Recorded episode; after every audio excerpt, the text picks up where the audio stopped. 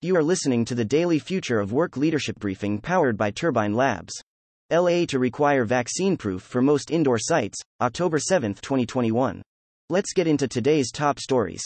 Los Angeles approved one of the nation's strictest vaccine mandates Wednesday. A measure that would require the shots for everyone entering locations like bars, restaurants, nail salons, and gyms.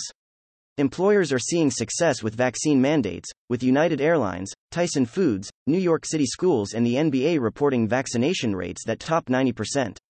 Republicans offered a short term debt limit extension, helping stave off immediate concerns about a possible government default and pushing U.S. stock future higher Thursday morning.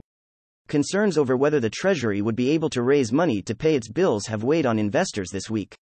Pfizer asked federal regulators Thursday to authorize emergency use of their coronavirus vaccine for children ages 5 to 11, a move that could help protect more than 28 million people in the U.S. Studies published Wednesday confirm that the immune protection offered by two doses of Pfizer's COVID 19 vaccine decreases after about two months, although protection against severe disease, hospitalization, and death remains strong. Complaints regarding job scams climbed during the pandemic, the Better Business Bureau warned. About 32% of complaints noted they did the work but were never paid, reporting a median financial loss of $1,000. The BBB said to verify employment offers to avoid becoming a victim of identity theft and losing money. Recent investments in electric vehicle production are boosting jobs at some factory locations as more automakers gear up to make battery powered versions of popular vehicles. Michigan is slipping from its position as America's automotive epicenter, exacerbated by Ford Motor Co.'s $11.4 billion investment in new electric vehicle factories that will be located in Kentucky and Tennessee. The project will employ almost 11,000 workers.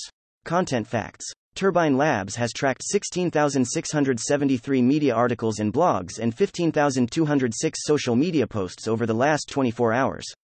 The next Turbine Labs leadership briefing will be delivered on Friday, October 8 at 9:30 a.m. Eastern Time.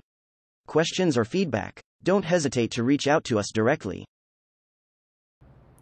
Hi, I'm Natalie, and I curated today's New Work Leadership Briefing powered by Turbine Labs.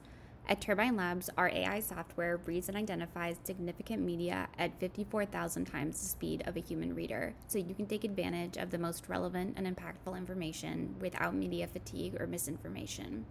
If you enjoyed this daily briefing, I invite you to like, subscribe, and share on social media.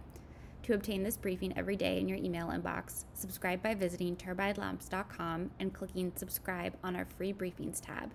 Thank you for listening.